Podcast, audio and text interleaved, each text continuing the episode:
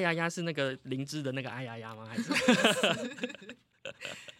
我那时候取这个名字的时候没想那么多，没想那么多？对、啊，所以是哎呀，就突然要想到当漫画家这样子。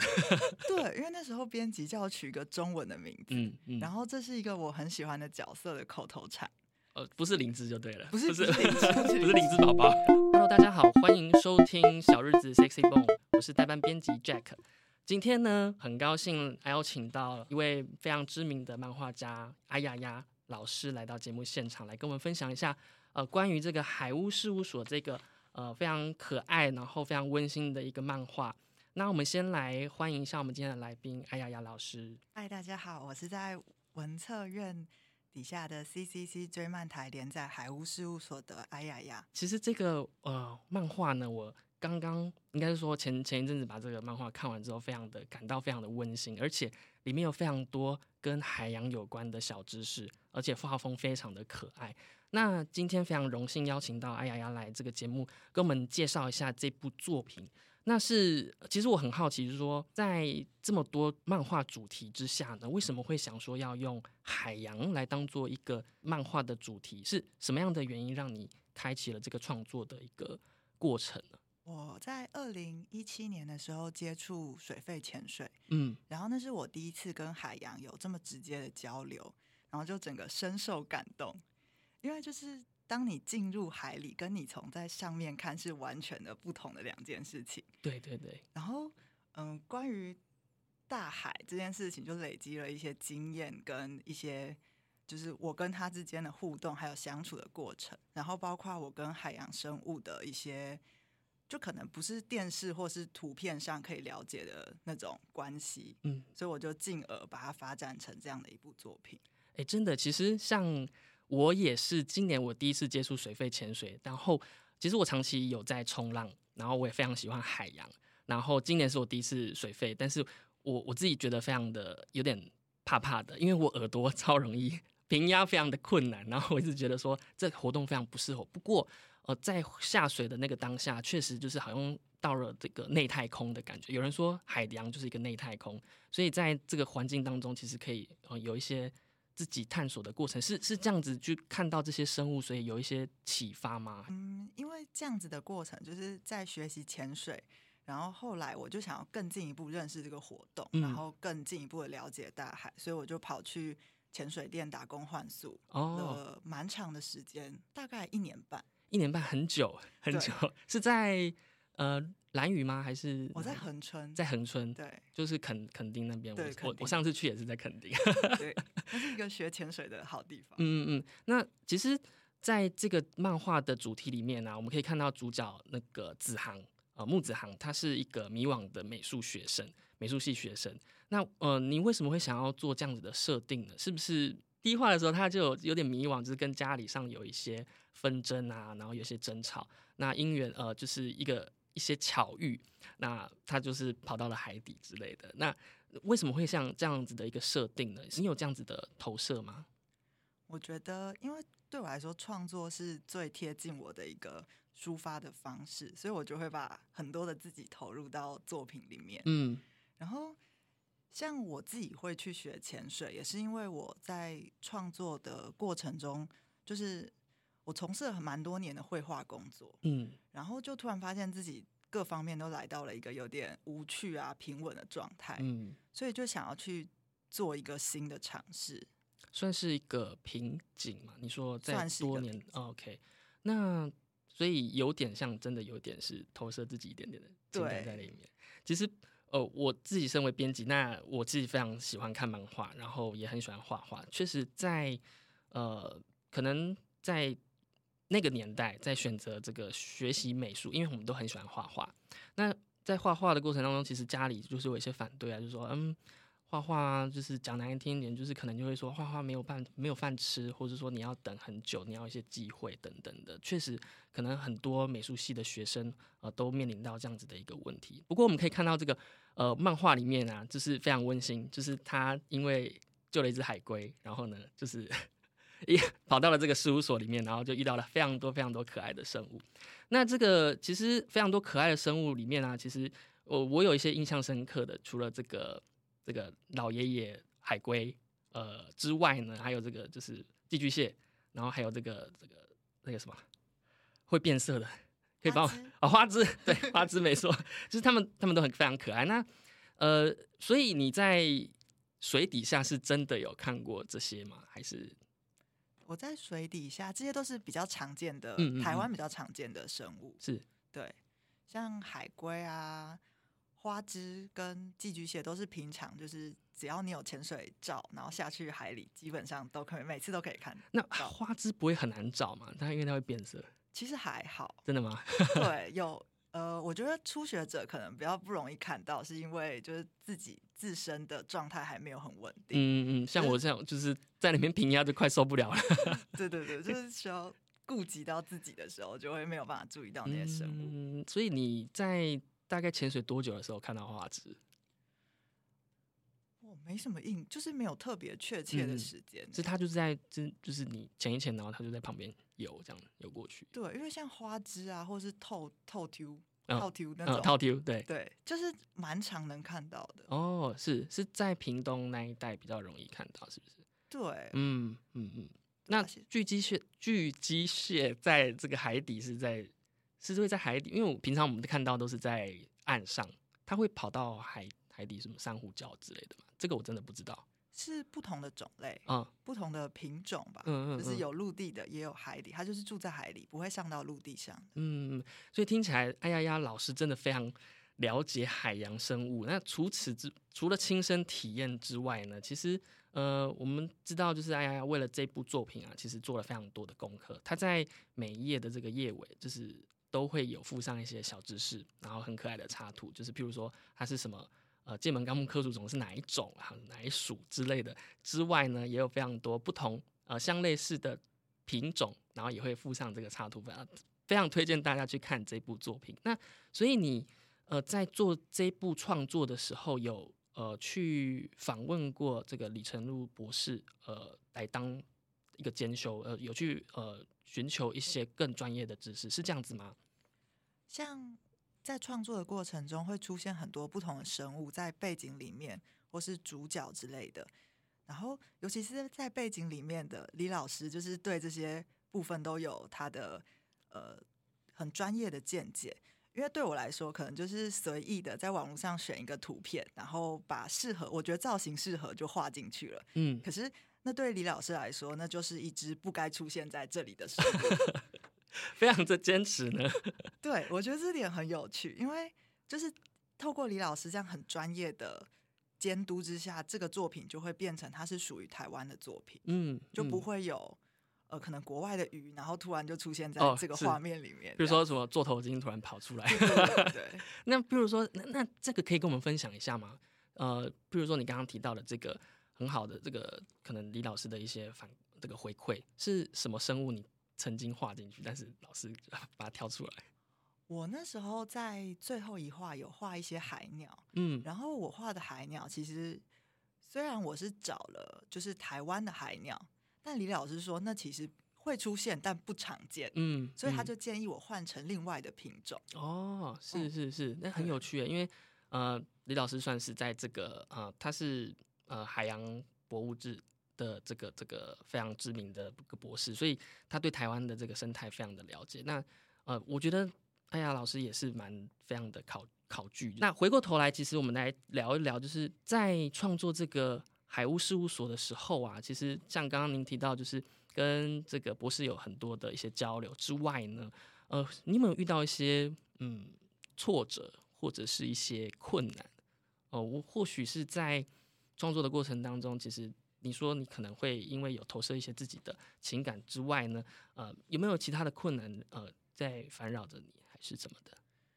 嗯，在进行海屋事务所这个创作之前，我的作品都是比较篇幅比较短的，嗯然后以四格漫画为主，所以就会变成海屋事务所是我第一个篇幅比较多的一个作品。然后当时因为我想要挑战看看一个我比较不熟悉的形式，就是连环漫画这种嗯有一种漫画家的感觉嗯嗯嗯的作品，然后我就选择了这个方式，结果就是超痛苦的。怎么说，因为分镜不是很熟悉，然后一次又决定了要画实画这个内容的分量，其实就是超过呃比我以往画短片的经验。等等，我想一下怎么讲。就是应该是说，嗯，确实长篇，我我看起来你每一篇其实都是三十二页，而且非常多哎。其实我觉得是非常厉害。其实你可以说实话，其实它如果乘以三十二的话，那可能算是这样。比如说 Jump 连载的这个可能是好几个月的量了。那所以其实我可以知道，因为。划分镜图真的是非常的不容易，比如说角色之间的对话等等的，所以这会是你从四个漫画转变到呃，就是算长篇漫画的一个最大的克服点，是不是这样子？我觉得除了分镜跟就是作品的呃篇幅的长短之外，然后还有一点是因为就像刚刚提到的。它可能一画是三十页来说，就是它是一个月的内容，然后十画就是已经经过了十个月。对，所以在这当中，我的心境其实已经变化了很多。哦，所以你可能一开始设定的可能会有点不一样了。就每一话，我可能最一开始是想要讲这个，可是过了十个，过了可能五六个月后，我觉得好像可以用另外一个角度陈述这个故事。嗯，所以剧本就会一直在改变。哎，这个真的蛮厉害，这个很难哎。所以这这件事就会很辛苦我的编辑乙柔，就是他需要不断反复的帮我看这个故事的剧情是不是跟前面跟后面都是连贯的，嗯嗯嗯嗯，然后不断修正故事，让故事更靠近我们想要传达的讯息。是是是，除了除了在主人主人公在这个事务所里面遇到的这些呃，就是很有趣的角色之外呢，那其实呃，他在这个。嗯，海务事务所里面呢，他心境上也会有慢慢的转变嘛。所以以你来说，你会觉得说你也跟着这个角色有一些心境的转变吗？对我来说，比较像是我利用这个作品，然后重新反思我面对这些事情的那种状态。嗯，是，嗯，有那会那是不是就到？可能完结篇的时候，就有点刚好也跟着角色有一些释怀啊，还是什么的嘛？我不知道，我不能爆雷。但是我说心境转变是跟着这个整个呃漫画的角色会有一些转变就对了。那在我们我们回到一开始，你可能选择呃走漫画家这个行业好了。其实观众也可听众也可能会想想要知道说，呃，成为一个漫画家会需要经历哪些呃困难啊，或者说家庭上的沟通啊，你自己。愿意分享给我们呃听听看，就是说，嗯，在选择这条道路上面有什么样的困难吗？我自己是属于比较幸运的那一种，就是家人都不反对，嗯，然后也都是采取支持的态度，让我去做我想做的事情，嗯。但我觉得从事这个工作需要很多对漫画很多的爱，是因为喜欢看漫画跟画漫画是完全不同的两件事情。哎，对。对，呃，就有点像你可能像这次画了这些长篇漫画之后，呃，可能对于这个整个节奏啊，然后跟你的这个呃其他作品的规划啊，然后以及你要重新一直在关注在这个创作上面，是不是也要更多的精神去投入它？有有这样子转变吗？原本从四个漫画到时间上的安排，你必须要画这个呃三十页的一个月的量，你你会有这样子的？我会需要花很多时间维持，就是在构思这个故事，因为可能四个漫画我一页就结束了，就不需要再想这件事情。但是这样的故事，就是像海巫事务所这样的故事，它需要每一个章节都有前进，但是前进又要跟上一部是有连接的。嗯，这件事情对我来说是蛮不容易的一个学习。那那在这样子的，就是。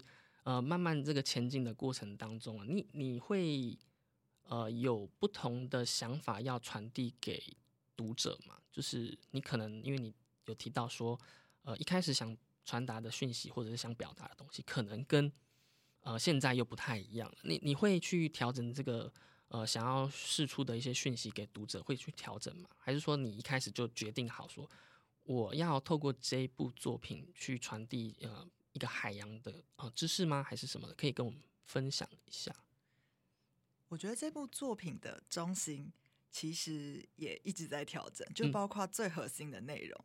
都是随着故事的前进而有所改变的。嗯嗯嗯，因为我们在每一话里面都会有蛮明确的，就是想要传达的主题，然后这样子的主题在实画的堆砌后，它会是一个完整的一个，就是从呃迷惘到面对到走出来的一个过程。嗯，对，嗯就是他最终就是贯穿了这一件事情。嗯那在这个过程当中啊，呃，其实呃确实在很多，譬如说我自己非常喜欢的这个《航海王》好了，就是作者非常容易休刊哦、前一阵子休刊了很多次，听说是因为是 Netflix 要真人化的事情，所以呃非常长时间可能会休刊啊等等的。你你有遇到想要休刊的状况嘛？或者说，其实坦白讲，休刊不是坏事，而是一个取材的一个过程。或者是说从生活上的一些经验，比如说旅游啊、呃可能再去潜水，或者是怎么样的，你你有这样子的体验或者是经验吗？我们在这一部连载的开始之前，其实是已经累积了几回，嗯就是这个回数数的累积是让我可以，就是理论上是有余裕完成后面的作品，按照时间表来走的。对，所以我们在这个过程中，好像就是在完结前有休刊一次，嗯嗯嗯，就是为了让作品的结尾是呃我们都可以接受的一个状态，这样子。那那我冒昧问一下，你有被催稿过吗？在做编辑，可能这个 没关系，就是呃，我觉得我觉得催催稿嘛，嗯，我觉得好像也是另外一种体验。你有被催稿过吗？我觉得催稿是有的，呃，是有的，是不是？那这种长篇是比较有机会，是不是？呃，我觉得只要漫画家有心想脱稿，不管是 短篇或是你长篇，说像富坚这样子，都都可以催，都可以催稿，OK。所以你在呃，譬如说平时这样生活的方式，就你会回去潜水，然后去提取一些新的创意的 idea 吗？是从潜水吗？还是看电视等等的？你你自己习惯什么样的方式？除了潜水之外，嗯、我自己平常会喜欢做一些没有做过的事情，或是嗯去一些没有去过的地方啊，比如旅行啊，或是尝试用不同的角度看待事物。嗯嗯对，嗯。这最能够激发我的灵感。所以其实听起来你也是蛮外向的，就是会尝试各种新事物。除了潜水之外，你有做嗯自由潜水吗？还是没有，我就是活动，因为其实我觉得潜水的人啊，嗯很多都蛮内向的。啊很多都蛮内向的吗？因为潜水它是属于一个它看起来很阳光，然是后阳光沙滩的那种活动，但其实潜水是一个很安静，嗯，然后很个人的一对个，就是一个休闲。是是是是所以我反而觉得潜水的人很内向。然后我的兴趣就是除了潜水之外的话，大概就是吃美食啊，然后看看剧啊这种的。哎、我其实看到好像你蛮就是在漫画里面好像有一些呃描描绘这个事物的细节，其实整整个风格真的是非常的可爱跟温馨，我自己蛮喜欢，而且很成熟的一个画风。其实我真的是蛮蛮喜欢这整个作品带给我们的氛围，所以你喜欢透过譬如说美食，然后这个潜水，然后旅游，然后去吸取这样子不同的呃能量。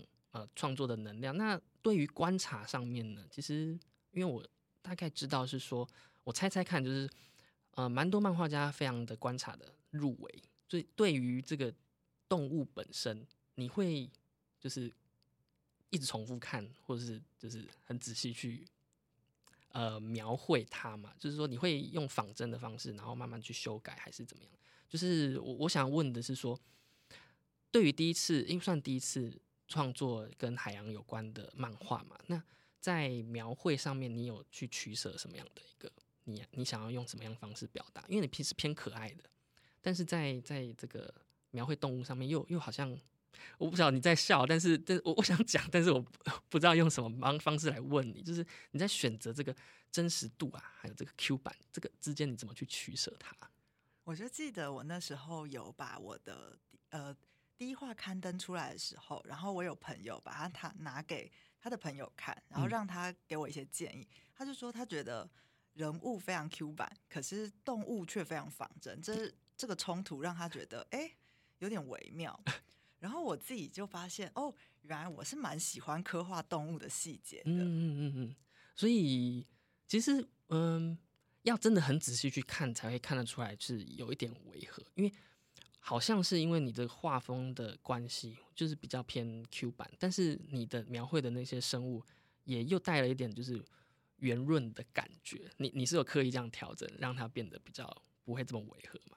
有，我有刻意的希望，就是动物是有它的特点，就是嗯能够表现出动物特征，嗯但是又可以融入在这个画面里面。嗯嗯嗯，好，那那我就好奇问了，就是当初你为什么会选择这个巨鸡巨巨蟹？我 我一直卡卡蛇巨鸡蟹来当做你的这个嗯，算是第一个嗯主角群之外的一个角色。你你为什么会选择巨巨鸡蟹啊？这个角色其实是我第一个决定的角色，他嗯比主角还要早决定。嗯就是哦，可能我当时接触的人里面，我就觉得有这样子的一个看起来很坚强，或是嗯看起来很凶悍的人，但他的心其实是很柔软，然后需要被保护，像小女孩一样的。嗯，嗯所以我就把这样的角色投射到狙击蟹上面。哦，所以你其实有点像是先决定这个角色嘛，连连主这个主角都还没有确定的时候。对，主角反而是花了很多时间跟编辑讨论造型，然后跟名字的这样子嗯的设定。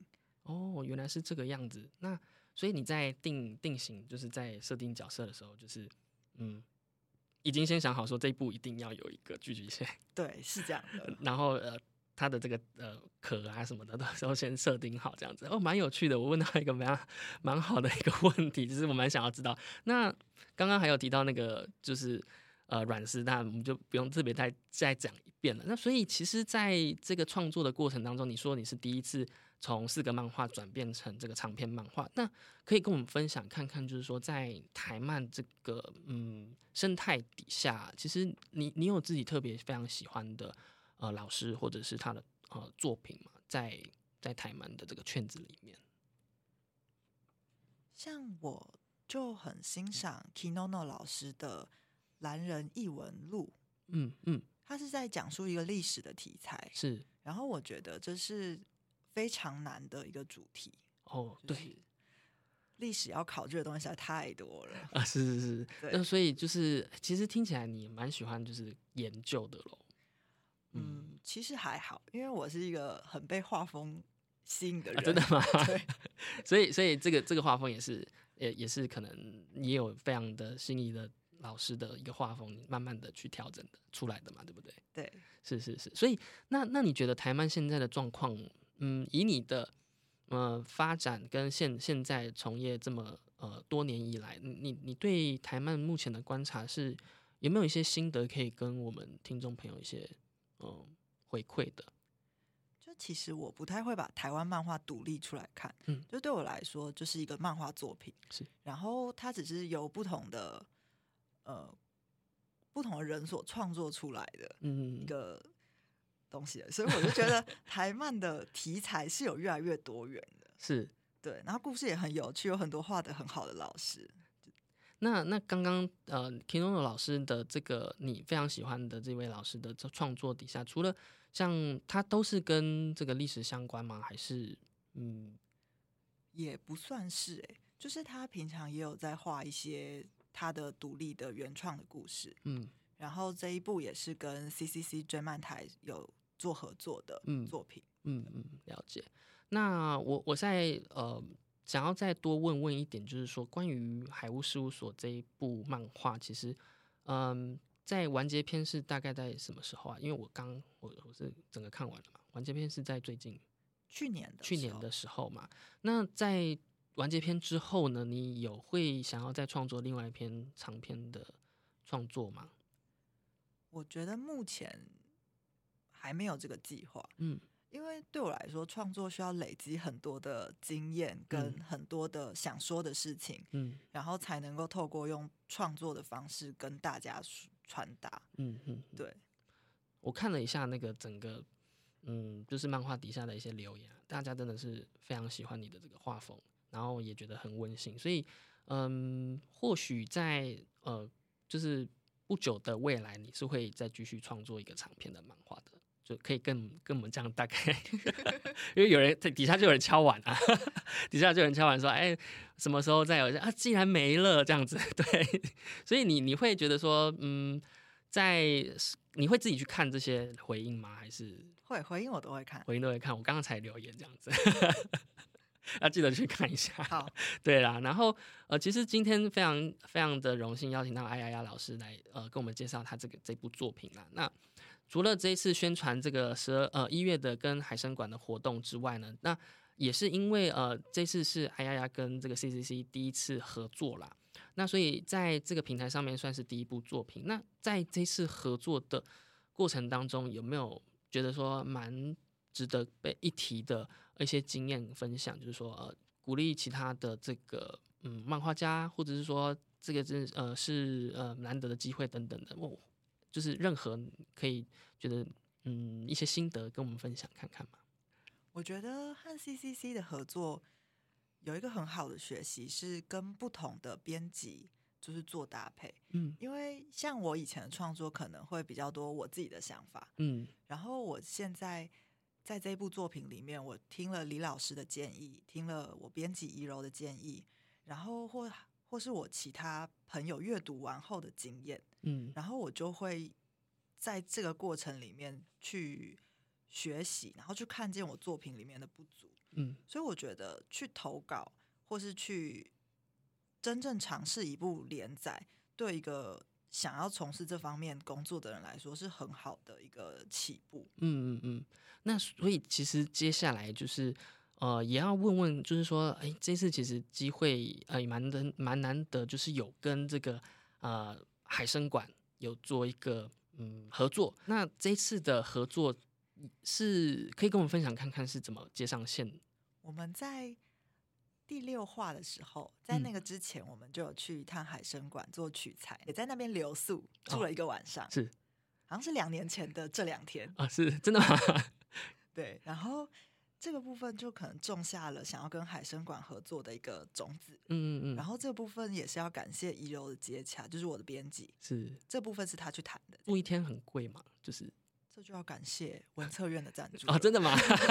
感谢文策院，感谢这个文策院妈妈。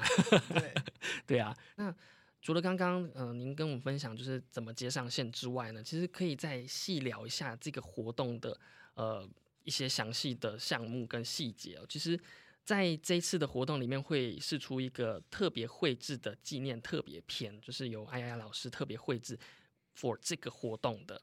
那其实这个呃本子目前在我旁边，非常的精致小巧。那呃先稍微讲一下，就是说当时在呃绘制这个特别篇的时候啊，有没有什么特别的心得跟呃一些合作的一些过程，跟我们分享看看？这个这一次特别篇的角色，我是选了贝蒂这个角色作为这个故事的主角，因为当初在决定要绘制这个故事的时候，我的编辑就建议我说选。那种角色起情绪起伏比较大的，嗯嗯，能够让故事，因为这个故事里面呢，他讲述了很多关于蓝鲸的知识，是，但要讲述知识又不要太无聊，就得有一个情绪稍微波动大一点的角色来串场。对的，等下贝蒂就是巨巨蟹嘛，对不对？对，所以我们刚刚讲到这个活动啊，呃，因为小蓝鲸在二零二零年的时候有有一座小蓝鲸，然后它在台湾搁浅嘛。那在呃这个事件之后呢，其实台湾请了非常多的专家来，呃，要把它修复，然后变成是一个呃非常具有嗯，算是一个海洋议题，然后非常指标性的一个呃修复的一个活动啊。那请了非常多专家来，呃，譬如说怎么骨头要怎么排列，要怎么把它变成标本啊。那目前呢，在今天节目的录制的前两个礼拜，它就被刚好就是挂上了那个呃。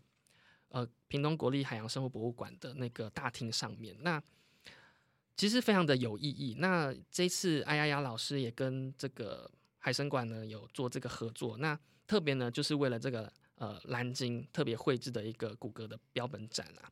那所以这一本特别纪念片呢要怎么获得呢？这个是限量的哦，就你要先首先呢要先呃加入屏东国立海洋生物博物馆的赖账号呢，然后呢到现场呢要进行一个闯关的活动。那是用 Line 的方式来进行闯关活动。那闯关结束之后呢，到服务大厅就可以获得这一本呃纪念特别篇。再来呢，第二个活动呢是这个共生之海社群粉丝回馈礼呢。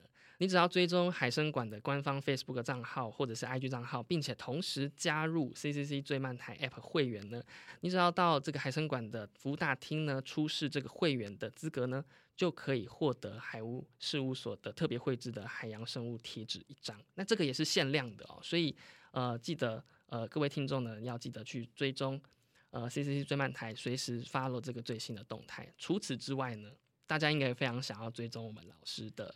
Facebook，所以请输入这个海岛日常就可以找到老师的这个 Facebook。那今天，呃，到目前为止，哎呀呀，有没有想要跟各位分享一些跟海洋有关的一些呃心得呢？就是在这个最后节目，对于今天想最后想要分享的话，就是《海屋事务所》这部作品，我最想要传达的就是每个人都会有不知道该往哪里走，然后又不得不前进的那个状态。